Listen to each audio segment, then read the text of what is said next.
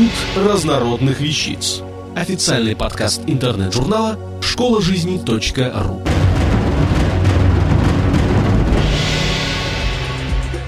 Татьяна Мансурова. Какой он символ домашнего уюта?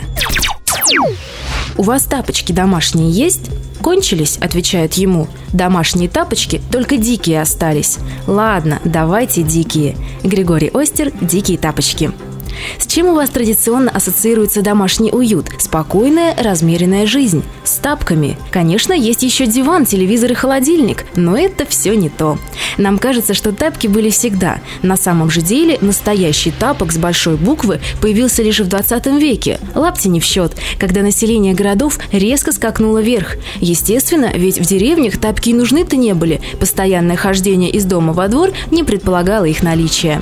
Зато уж в городах тапки разбежались по всем квартирам. Матерчатые и клеенчатые, пушистые и гладкие, открытые и задниками. Ассортимент тапок на российском рынке ничуть не уступает ассортименту туфель на шпильках или зимних сапог. И каждый может выбрать себе тапки по вкусу. Мягкие. Наивные люди, а особенно дети, очень уважают тапки-зайчики. Такие вот огромные меховые боты с глазками и носиками. Видели? Душа такого человечка подсознательно тянется к надежному, нежному и родному. Кто-то выбирает клеенчатые тапки задником. Такие сразу выдадут в своем хозяине личность активную и стремительную.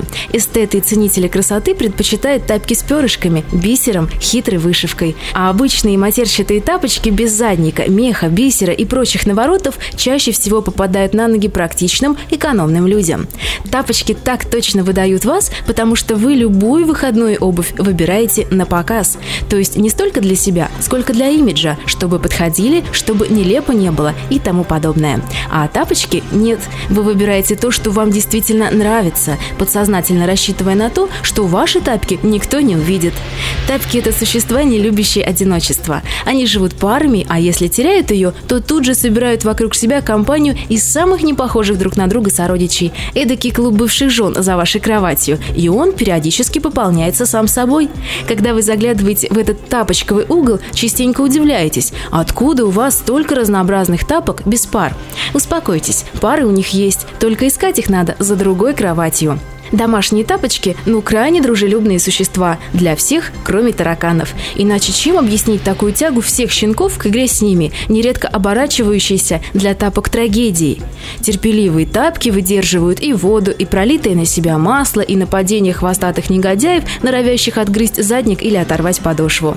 Они встречают вас каждое утро, иногда вдвоем, иногда вчетвером, кому как повезло. Они с вами до вашего ухода на работу, в школу, институт и при возвращении домой.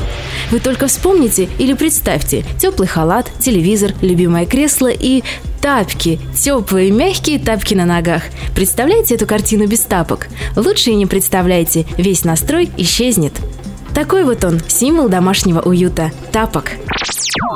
Автор статьи «Какой он символ домашнего уюта» Татьяна Мансурова. Текст читала Виктория Боболева. Запись сделана 15 июня 2007 года. Институт разнородных вещиц. Официальный подкаст интернет-журнала школа жизни .ру.